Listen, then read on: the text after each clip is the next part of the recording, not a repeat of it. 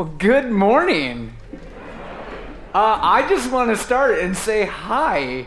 I have not seen many of you in like two years, and some of you I've never seen. So, um, if I haven't met you yet, my name is Ryan Schmall, and I, I had the opportunity to be a part of this church for four years. Uh, I served as the director of family ministries, and uh, it, it was such an honor and a blast to be a part of what God is up to here. And today, uh, I, I, all the kind words, I really thank you, but I, I really, if you hear nothing else today, I want to take the attention off of me, off of us, and really have us consider what it means to make an impact in the world. And it has nothing to do with you or I, it has to do with Christ. And so I encourage you this morning as we think about this idea to think about how Jesus so desperately wants to use each and every one of us, but it's Him. It's not me. It's not you. With that thought, I love to talk about Taylor Swift. Um, I know lots of you probably love Taylor Swift. I can tell you probably are going to go out in your car right now and uh, when we're done and go go put on all those. Holly is definitely into Taylor Swift, so um, but last night, I had the opportunity. Uh, we are spending a few days here in Southern California with our whole family, and we went to a concert. And one of the things I noticed, I, I was looking around at the concert, and everyone who was at the concert was dressed like the people on the stage. And it got me thinking about how desperately we love to be influenced by whoever um, by all kinds of things. We live in a culture that is steeped in this idea of influence. And, and it, it's not just one generation. I, I, want you to turn to your neighbor for a second and just uh, who's somebody when you were growing up that you just so badly wanted to look like? Just turn to your neighbor. May, maybe it was a musician, maybe it was an actor. I just want, let's get this talking a little bit. Who, who's somebody who you were like, I wanted to be that person?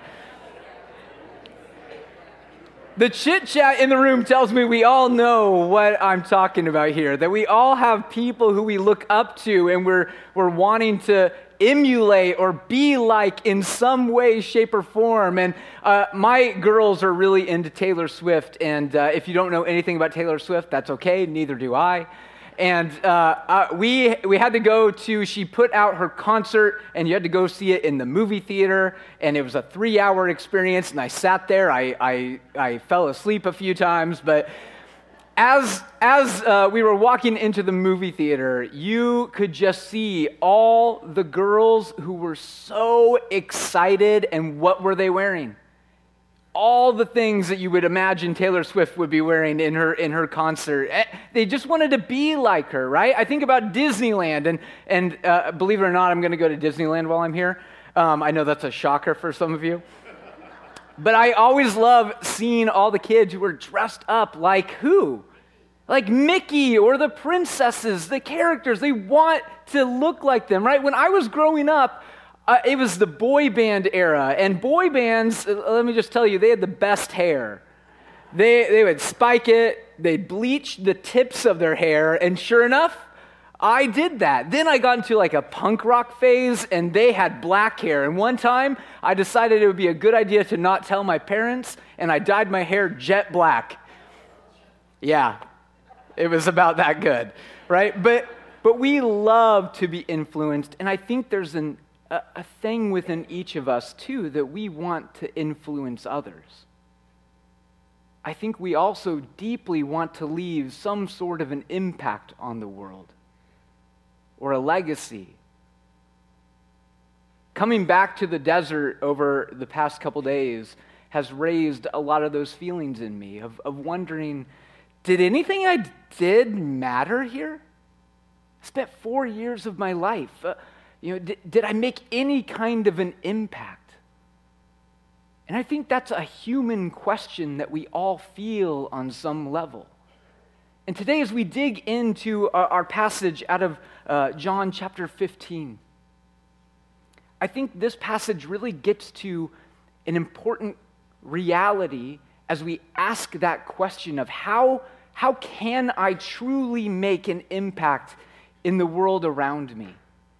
And it's that question and that idea that I invite us into as we uh, turn our attention to John chapter 15, verses 1 through 8. You can follow along with me.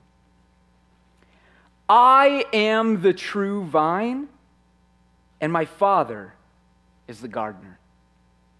He cuts off every branch in me that bears no fruit, while every branch that does bear fruit, he prunes so that it will be even more fruitful. You are already clean because of the word I have spoken to you. Remain in me, and I will remain in you. No branch can bear fruit by itself, it must remain in the vine. Neither can you bear fruit unless you remain in me. I am the vine, you are the branches. If a man remains in me and I in him, he will bear much fruit. Apart from me, you can do nothing.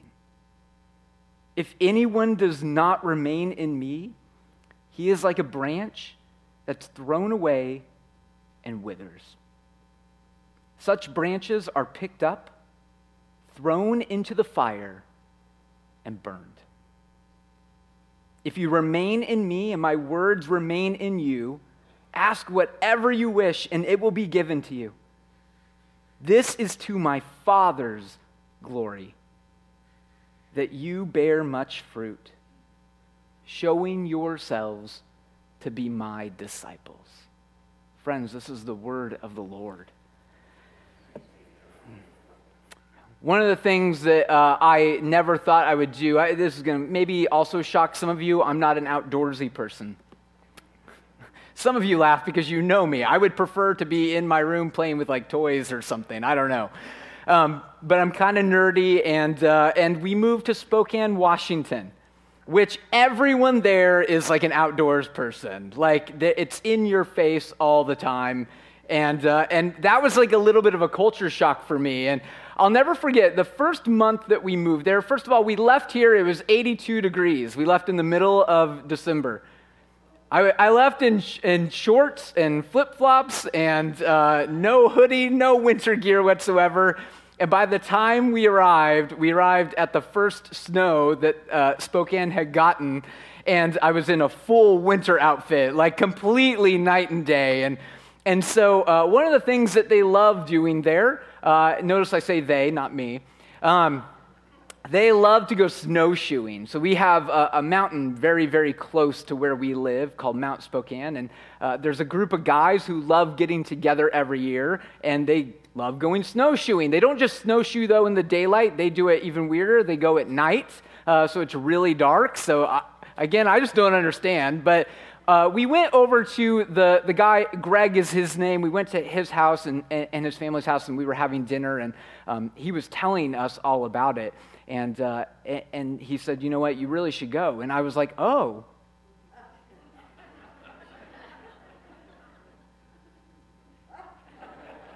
You know, you should, you should go. Oh, I, I heard you. Like, I, I know. I, I know you're inviting me. Thank you. And my wife uh, just lovingly said, Yeah, he, he'd love to go. He should go. so I went snowshoeing, and uh, it was terrifying. It was absolutely terrifying. A group of guys uh, who I barely knew, we were out there, and I just knew Greg pretty well. So uh, there was about four or five of us who went out on this night, and he said, "Don't worry, we're going to be fine. Just make sure we stay in a line, and we'll go." And so we we decided, okay, here, here's what we're going to do. I, I'm going to be right behind Greg. Like I was kind of the one who was probably the most nervous. I think everyone else is pretty comfortable in that setting. And all I knew was it's dark I don't know where I'm going. These snowshoes that I barely know if they're on correctly just are very uncomfortable. And okay, here, here's what we're going to do we're, gonna, we're just going to go. And all I could do the entire time, because it was so dark, I could only see what was right in front of me. I had a little headlamp, and I could see Greg's feet. That's all I could really focus on. And so I just knew I have to trust we're going where Greg knows we're supposed to go. If Greg doesn't know where we're supposed to go, I think we're all in trouble. So, we're going, we're going, it's going good. Greg stops at one point, just completely stops. I look up, and he's doing this.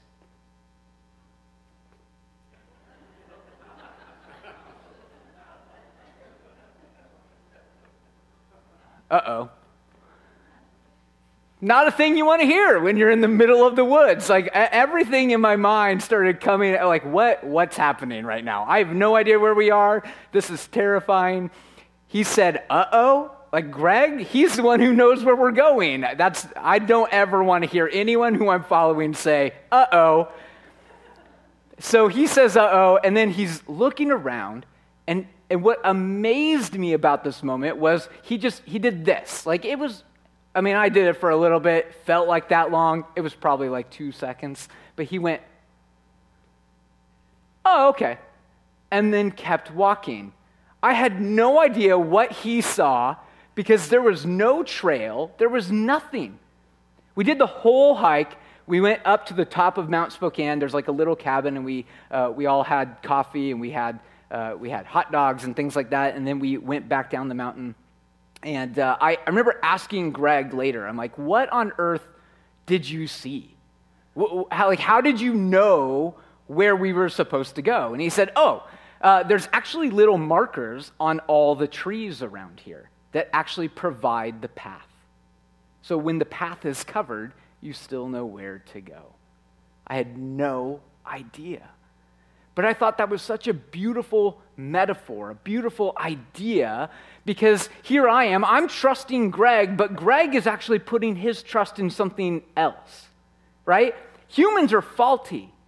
When we look up and follow after humans, we're sure to be led astray because the part I didn't tell you about the story is that we got back down from the mountain, and at one point during the trip, Greg lost his keys.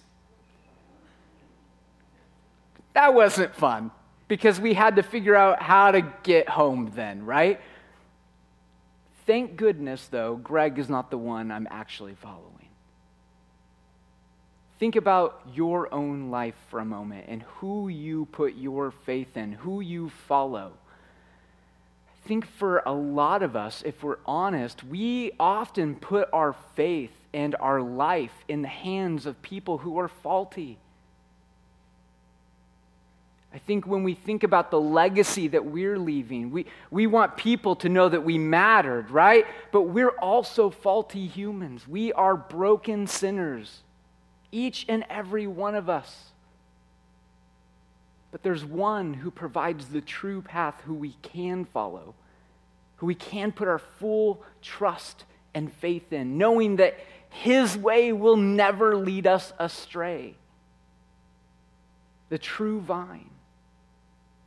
When we choose to go on a different path, to stray away from the vine, the thing that actually brings us life and goodness and grace and love in this world, there's danger. The other day, we decided uh, because we're here, one of the things we love to do, my, my, wife loves to hike, so we wanted to go on a couple hikes. And uh, we went out to Joshua Tree to the south entrance. And we were going along the trail. And and you're not really supposed to veer off the trail. So, what did we do? We veered off the trail. We wanted to go look at some other rocks um, that were just over there instead of the other ones that were right in front of us. And so we went off and we looked at uh, some of these rocks. And the next thing we know, uh, uh, our two of our daughters were with us, and one of my daughters started screaming because we look over and she, because we had to kind of go through the bushes a little bit, right? You know you're off trail when you're going through bushes. That's not a good thing. Don't do that. But we look over, and there she is. She has what looks like a, like a ball from a cactus in her hand. Yeah, it was really fun. Um, she had to pull it out. It, it, there's pain, there's agony, right? Then she had some in her side that she had like brushed up against, right? But I think that also provides this idea when, we, when we're veering off the trail, off the path that we know that we're called to be a part of. When we think that we, as the branch, can start our own vine, we ultimately create more harm for ourselves, for the world around us.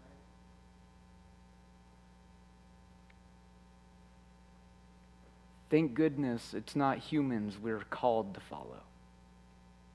But we have a God who is good and right and just and loving. A God who will not lead us astray, but it requires us remembering who we are in the way He created an order in this world that we are the branches. If we want to make an impact in this world, if we want to be people who bear fruit, then we must remember that we, at the core, are called to be connected to the vine, to be people who embody Jesus to the world around us in everything that we do. Whether that's with our finances, we talked about giving this morning. That's so critical, but we also recognize that there are a multitude of ways in which we, as human beings, can live out what it means to be Jesus to the world. The way we interact with our fellow brothers and sisters, the ones who not only look and think like us, but the ones who are different and marginalized and outcast. How are we treating and holding other people? How are we being the love of Jesus to the world around us in everything that we do? When I reflect on my time here, one of the things I love is to think about the people who embody Jesus for me. I look around this room right now, and there are just so many people, so many faces who I look at and go, oh, that person showed Jesus to me in the way they lived. I, I, I, just, I look at the Sandersons over here who, their whole family just embodied a love to me that in moments where I felt lost and alone in the desert, they provided something beautiful. And it was because I know who they are and, and I know that they are connected to that vine and that love flows out of them. And and you see it. It's it's alive in who they are. And it's not just them. I, I look at my friend diana right here. Hi diana. You have no idea what i'm going to say right now. But diana her love the entire time i was here and i'm sure still continues for children and helping kids know how deeply god loves them too that they are a part of this body not just here, but the church, but Christ's body. Man, she lived that for me. Her and Sally. I don't see Sally, but but man, are you over there? Hi, Sally. Both of you just you embody a love to kids. You used who you were and the talents that God gave you.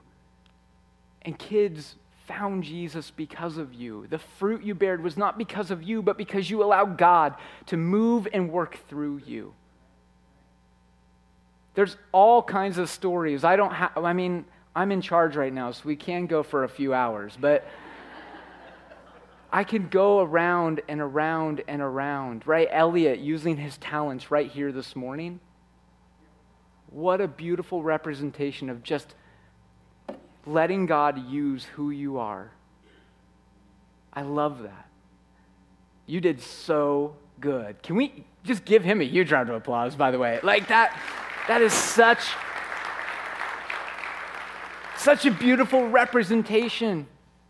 And you all have something amazing to offer, but it's because of what God has done through you and your willingness to let Him use you as you are. When we think about it in that way, it's no longer about us and what we must do. We just let God use us. I can look around this room and I see lots of faces, but I also recognize there are faces that aren't here today that were two years ago. one of the people in my life who I reflect on this time in this church and always thought about was our friend Harry, who helped with the deacon's closet. He passed away just over a month ago. Every time I think about Harry, every single time, I just picture the face of Jesus. How he faithfully gave his time, his energy, the way he held himself and carried himself with all kinds of people. I watched a lot of weird things go on down there sometimes. And yet, Harry was so loving and embodying Jesus to people who so desperately needed to hear good news. Each and every one of you, friends, has something beautiful to offer. And the fruit you can bear is monumental. But it must require you surrendering to the fact that we are a part of Jesus' vine. It's not yours, it's not your path, it's God's. So, what does that look like for you in your life today? Not just when we're here in this building, but when we are out in the world, wherever it may take you. As the body of Christ, we have been called to be people who stay connected to the vine. And when we stay connected to, to Jesus and his ways and his vine, the fruit will just keep flowing but it's about Jesus. If we're to truly leave an impact in this world, the most simple reality we can ever live is to continue to draw close to Christ. To learn more about what it looks like to live like Him in everything that we do, in every interaction, in every conversation, in every moment. God wants to use all of us to branch out into the world and be good news. So, will you let Him? Will you willingly let Him use you in ways like our friend Harry? In ways like the Sandersons? My friend Belva back here? I'm just going to start naming everyone. Each and every one of us are invited to be a part of this. We are all connected to the same vine. So may we be people. May you be people who embody the love of Jesus to the world around you in everything. May grace and peace be with you.